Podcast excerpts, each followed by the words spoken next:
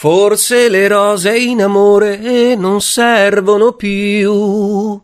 E mentre mi canticchio questo motivetto un po' antico in macchina, in direzione della prossima meta, mi accorgo che mi sono ancora una volta suggerito la prossima destinazione.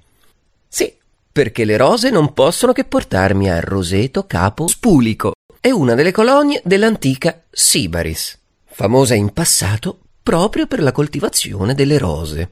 Erano talmente belle queste rose che i loro petali venivano usati per riempire i cuscini delle principesse. Beh, evidentemente avevano capito che i piselli potevano dar fastidio, ma i petali di rosa no. La città ospita uno dei più imponenti castelli d'Italia. Un castello costruito da Federico II di Svevia.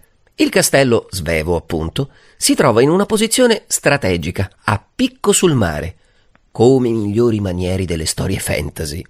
E rimanendo nelle storie fantasy, devo citarvi una leggenda che vuole che nel 1664 abbia subito un incredibile attacco da parte, pensate, di ben 4.000 pirati che ne distrussero il borgo circostante. Ma continuando a battere le strade intorno al borgo, quello che attira la mia curiosità in prossimità del castello è un simpatico scoglio a forma di incudine. Ma a proposito di battere le strade, un passante mi dice che il nome che tutti danno a questo, a questo curioso scoglio è fungo del castello. Beh, non mi faccio attirare dalla voglia di assaggiarlo, anche perché l'unica cosa che potrei fare se mi ci tuffo sarebbe battere la testa anziché il ferro. E così tutto integro torno in macchina, alla volta della prossima destinazione.